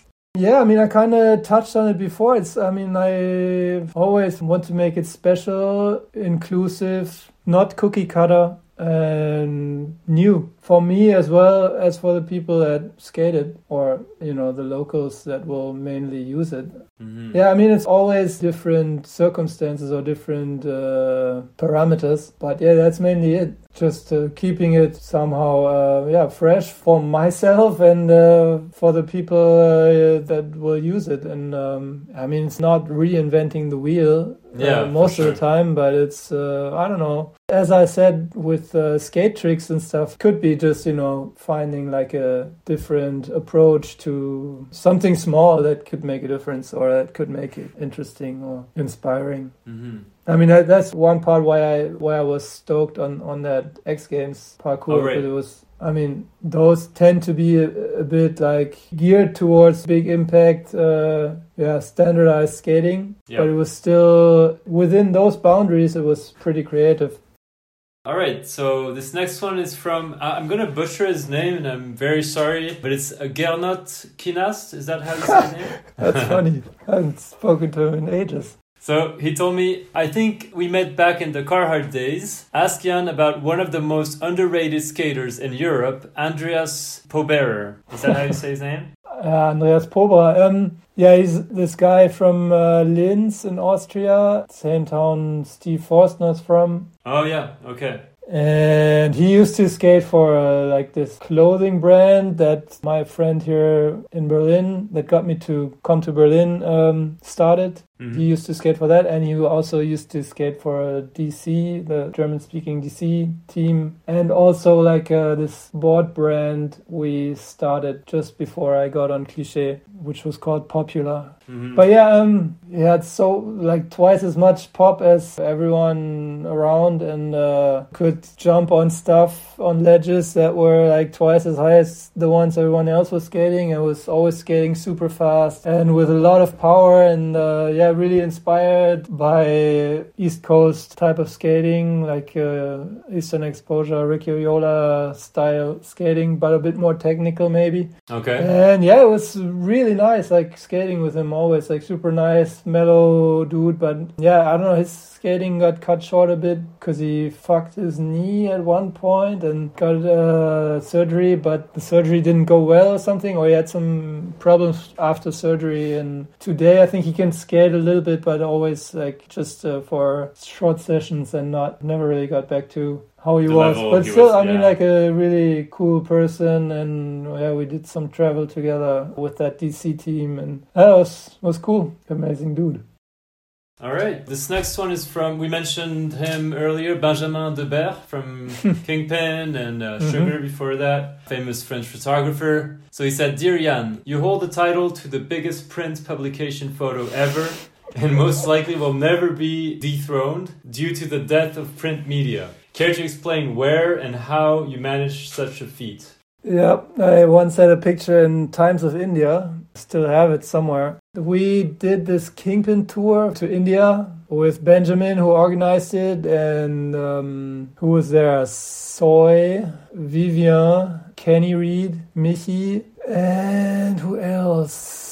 Like a friend of Kenny's, like a US guy. I don't know why he was there, but he came along, I think. Mm-hmm. Yeah, anyway, we went to India to pretty much follow Soy's roots because Soy's dad is from India and uh, his parents ha- have a house there. And um, so we went to Delhi first and um, yeah, I don't know, then ventured to Lucknow where Soy's parents have their house. But anyway, like we were pretty much one of the first sessions, we found like a wall ride kind of thing, or basically a wall with some dirt to it that kind of resembled a bank, but it's Okay. I think it was more dirt than like a proper bank. But uh, we started skating it, and um, I did some wars, and more and more people gathered, and then all of a sudden, like a photographer showed up and started taking pictures of us, and uh, next thing we know was like a couple of days later, it was like an article in the Times of India. Uh, I don't know, uh, foreigners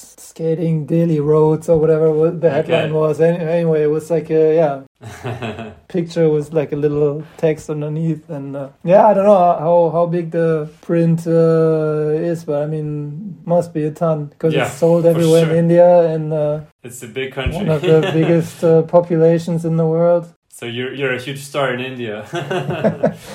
That was a cool trip. okay, I have another audio one. Let's see. Hi Yann, salut mec, wie Alter? Uh, I hope you're fine. I have few questions. I couldn't make the choice, so you can choose one, but uh, you'd better answer each one. First one would be Do you think it would have been possible to survive in the cliche van or during the cliche trips without being able to speak or understand a word of French? Second question would be Speaking of style, I've always been a big fan of your style.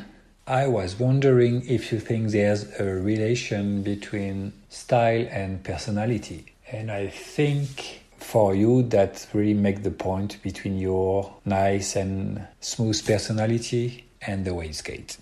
And the last question would be if I tell you the expression or words clever attack, what do you think that means? Is it something that remind you memories or you don't remember any of this? I hope you're doing good. I see you skate sometime on the social networks and it's still a pleasure to, to see you skate. Your style hasn't changed. Keep it like this. Bye bye.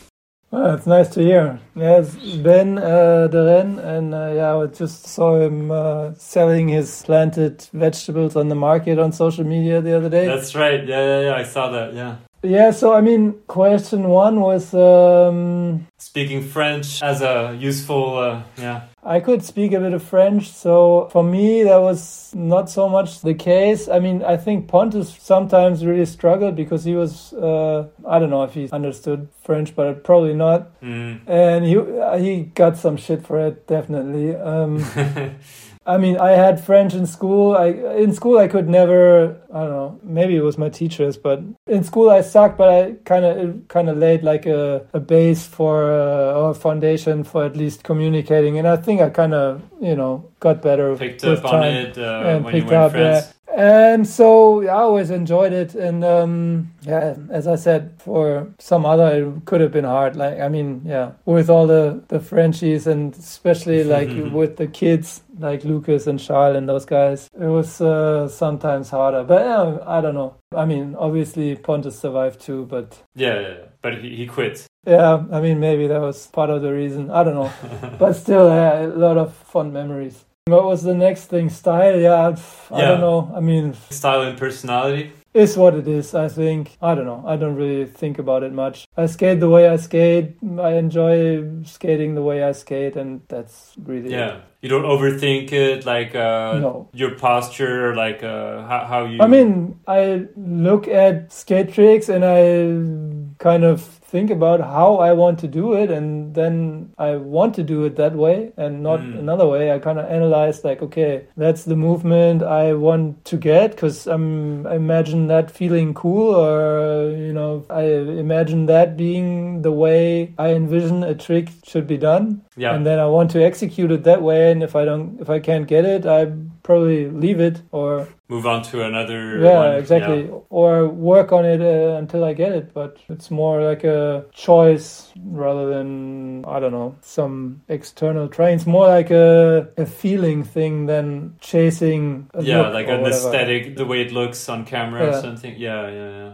And the cleaver attack thing, I don't know. maybe maybe it's from. Yeah, I don't know. I I think the way I skate, I sometimes I have a hard time trying stuff. I either do it or not do it. So and sometimes it's like a it's been a, a big challenge of you know finding that first try or getting over like a first try to you know something new or something bigger kind of. and uh, you know yeah going over uh, that block Mm. And um, I think once I got there, I was always pretty quick in doing, or most of the time, pretty quick in doing my tricks. And I think that's probably what he uh, refers to. Because I mean, Okay, okay. it's I like uh, I think it has a lot to do with like if you can envision a trick or have it in your mind like completely laid out, you're more or less capable to do it. Sometimes you just have to overcome the fear and. Um, yeah, exactly. yeah, I, I was never good at throwing my board at stuff and just simulating stuff to get closer and closer and closer. And if it was like big tricks, that gap, you know, from doing something right away because you know you have it, or the gap outside of the comfort zone gets bigger and bigger and bigger, you know, to overcome. hmm Or overcoming that step gets harder and harder, and um, that's probably why I was never, I don't know, really good at giant spots or uh, Yeah, like huge uh, stair sets or rails or. Yeah, I mean, I skated some rails, and like it, it's kind of easy when you you know practice it on small rails and then work your way up, and then when you're really good at that routine, you can you know apply it to a bigger spot fairly easy because most of the tricks itself are I would say easier than like on a ledge or something, you know, like on a Yeah. street spot usually, or like I mean rails are street spots too, but like Mm. Usually, to get something on a ledge, you have to be more precise than just going fast and jumping down on onto a rail or something. Yeah. But the fear factor is much bigger, and um, Of course. and uh, yeah, maybe that's something you refer to because I sometimes or a lot of times had to battle that, and once I did, I was like, okay, Yeah, super focused and got the trick pretty fast. Okay. yeah. So you you wouldn't battle for hours for a specific No, trick? not really. Okay. I mean, it happened sometimes, but it was But it wasn't like the norm. Okay. Yeah, I mean, for example, there was this switch 5 I do on a rail in Paris in, Yeah, in the Bon Appetit part, right? in Bon Appetit. Yeah, I I actually I live very close to that. I'm I'm like a ten minute walk from there. Yeah. Yeah, I'm- mean, I think I struggled with even attempting for more than an hour probably without jumping on it once. And then I did it in two tries or something, or three Wow. tries. But like that first try was like so hard to. Yeah, the hardest to get to done. overcome because I could never get myself to simulate, you know, like to Mm. just feel it out. Because I always, like in my mind, I would always have to go all in. Mm. But, you know, jumping into the cold water, going all in on something that's so new is like a much bigger leap than, Sure. yeah. Okay, this one is from Bertrand Trichet. hmm So he said football slash soccer or cycling. And he added, Jan has loved soccer since ever, but has been progressively picking up cycling. And we did mention cycling earlier. Yeah, I mean, football is like, I guess, most kids from Europe, especially our generation, is, or maybe at least half of the kids or boys from our generation, more uh, first love is football, right? I mean, and I was super into football as a kid, but yeah, found skating and was really turned off from football at like I don't know 13, 14 due to like you know going to football co- or having a coach Practice, and uh, yeah, practice, blah blah. And I don't know. I kind of got back into it or into yeah playing a bit. I don't know mid twenties, late twenties, and then I don't know. I still do play here or there. Like uh, I don't know. We're in this like senior. Uh, we have this thing like once a week, but I don't go every week, uh, and we don't do like competition. is just to we're in the club to you know get the field Mm-hmm, mm-hmm. get like two hours a week on the on the pitch. Always fun, but I get hurt playing football more than uh, Then skating. skating. Plus, I'd never really train or run or whatever, so I'm always sore for at least like a day or two or maybe three sometimes. So I told you uh, there's ping pong, there's uh, riding the bike, then uh, then You have to be strategic with what you pick. Uh, Uh, yeah, yeah, for sure. I have to um, choose my battles exactly. Yeah. not battles. Uh, don't want to have battles. I just want, you know, like my activities and um, yeah, I don't know. I, I enjoy it every now and then, but it's Mm. been getting a bit less. But I still love watching football. I could just stand in, next to like a pitch watching some kids play or just meditative. So you still enjoy it very much, yeah. Yeah, I mean, not like religiously, but um, whenever I get the opportunity, I rather watch than not. Mm-hmm, mm-hmm. And cycling, I could see myself get more into cycling. I was always like, uh, that's something I, I have all my life for. Yeah, yeah, for sure. But uh, yeah, I've been following some races here and there. I couldn't see myself race, but like uh, doing more riding and more. I don't know. As I said, I could see myself doing like some skate slash bike tour thing and Yeah. yeah, as I said, riding in Italy, going up and down like the mountains was so much fun. I could see myself doing that more, yeah, for sure. All right. So this next one is from Niall Neeson. Oh, sick. So he said, "Was Bon Appetit the highest point of European skate culture?" the highest point, I don't know. I wouldn't say so. I mean, It was a pivotal moment for sure, but yeah, maybe pivotal moment, but the highest point, no, I wouldn't. I don't agree. I mean, there's so many amazing things coming out of Europe, and people do so much amazing stuff, and I don't know, amazing other brands that emerged, and amazing skaters, and I don't know. It was an important video because, as you said, like Fred had just done the two previous like big videos, and Cliché was the brand in Europe, and so I guess in that sense, it was like a highly anticipated video. Great team, very creative, a lot of amazing skating, and it was like probably the first video of that weight from Europe. It was like a, a very strong challenger for American brands. Europa was the first one, but I don't think it was as uh, big as Bon Appetit. The impact it had, like especially in the US. No, I agree, but still, I, I think uh, there's a ton of other, you know, I mean, just, you know, Polar or Palace, or I mean, That came later, but yeah, for sure. Sour, you know, like there's so many other amazing things, or Poetic, or Magenta, or there's so many other cool things that came out of Europe. Yeah, yeah, yeah. So I wouldn't say it's like the best thing The highest point. or the highest point. That's a bit a bit much. Okay, I have a last audio one. Hey Jan, what's up? Can you tell us a little bit about the your experience of trains in India? Maybe the precision of timetables compared to Germany? I mean, I heard it was soy, but I couldn't really understand what okay. he said. He said, uh, "What was your experience of trains in India?"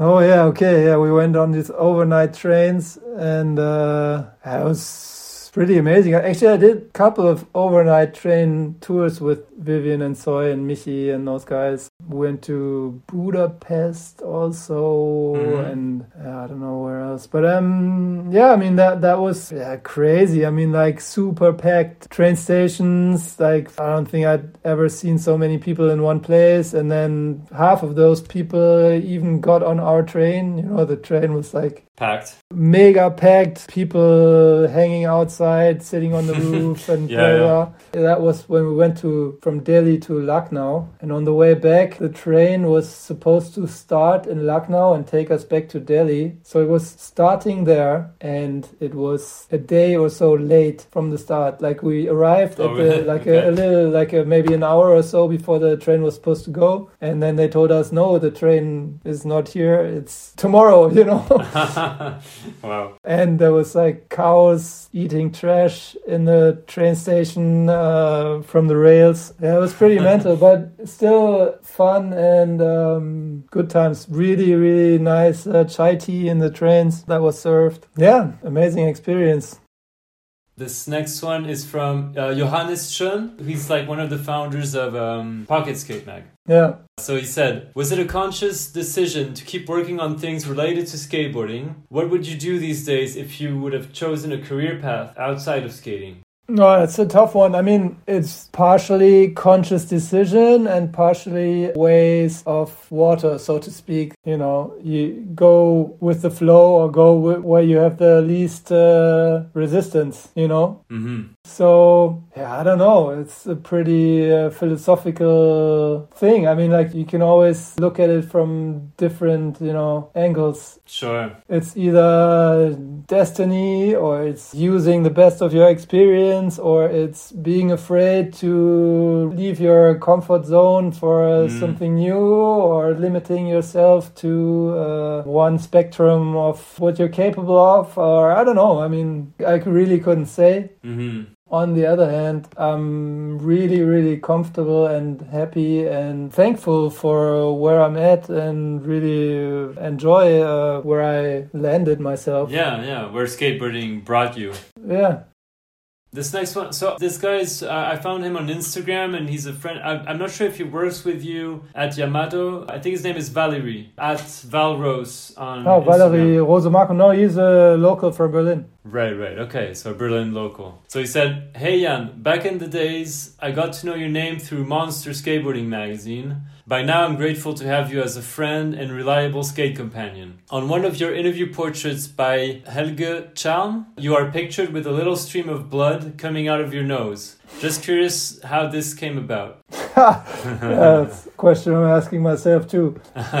Yeah, Helge Tscharn was this really influential photographer from Germany who used to do 99.9% of the photos that went into Monster magazine for, I don't know, one and a half decades, I would say, maybe Wow. more. Okay. Yeah, he was like kind of the gateway to magazines or Monster magazine, but that was the only magazine at the time. A little later, Limited magazine started too, but at the time, Monster was like the only magazine. And um, yeah, if, if he was like keen on shooting people, that meant they would get into the magazine and they were good at skating basically. Uh, with Helge, like he, he was like a maniac, like he lived in Cologne and he would always take his car and drive to somewhere and then take like a couple of guys or just one guy maybe and shoot with those guys and then probably drive back or drive somewhere else. He would always be on the road like crazy shooting missions and um, but he would also um, push people in in a really good way. So he was like uh, if he was in town, he you were like okay today it's on. You know I have to. Uh, Step up my game. I have to step it up and uh, think of stuff beforehand because you would, of course, back then you would always, you know, make plans a couple of days or weeks in advance and um, find spots to go to with him and um, and then yeah, you know, make it happen when you when you was there. Mm-hmm. So um, yeah, that photo Valle is referring to is uh, like I think from my second monster interview, and it was basically just Helge, hey, come on, you I have this crazy idea, blah, we're gonna shoot this portrait, blah blah. I think the interview was done, and we only needed a portrait. Okay. To this day, I don't know. I still don't know what he had in mind with that photo. I mean. okay. I think it was when the Hasselblad, the medium format cameras were pretty new, and he was keen on using it and or trying it out in studio environment. And he dragged me in some studio and shot this photo. I, yeah, I don't know. And I just uh, went along with it. Mm-hmm. No cocaine uh, Overdose? Or stories, no uh, big slams, no um, Not a gnarly story behind it? Yeah. no no story behind it, no fake blood, and uh, Helge's idea. You would have to ask him. Would be interesting to know. But yeah, he shot like a around the same time. Florentin Marfaing had a, an interview, and he shot him with like a Napoleon costume, and okay. that was a bit more funny at least.